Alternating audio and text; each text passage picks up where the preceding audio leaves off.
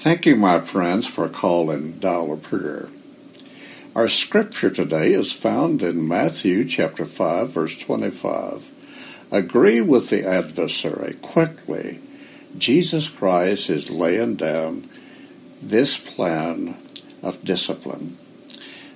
Friends, do what you know that you must do now and do it quickly.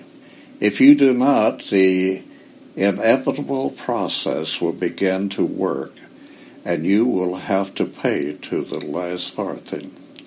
In pain and agony and, and disaster, God's laws are inalterable.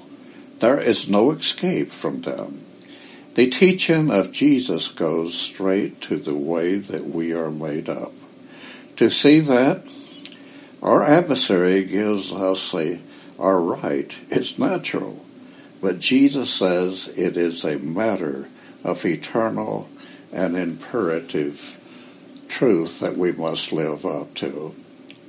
That we pay our adversary what quickly.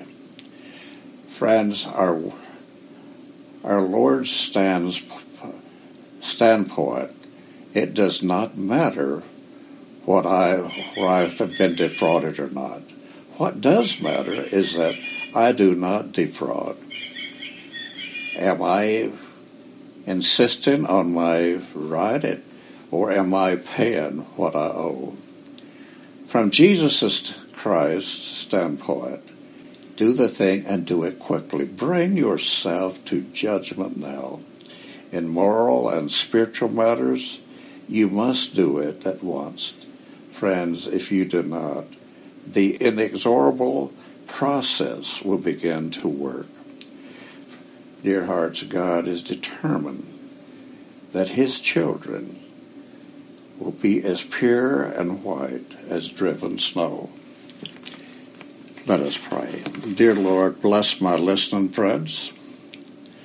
And Father, thank you for that very special love you have for us. And we just pray that you would test us and know our faults and reveal them to us and make sure that we're not going the wrong way. Lead us on the path that has always been right. Thank you, Jesus, for the answer of our prayers. Thank you for loving us so much. Thank you for the revelation of our faults.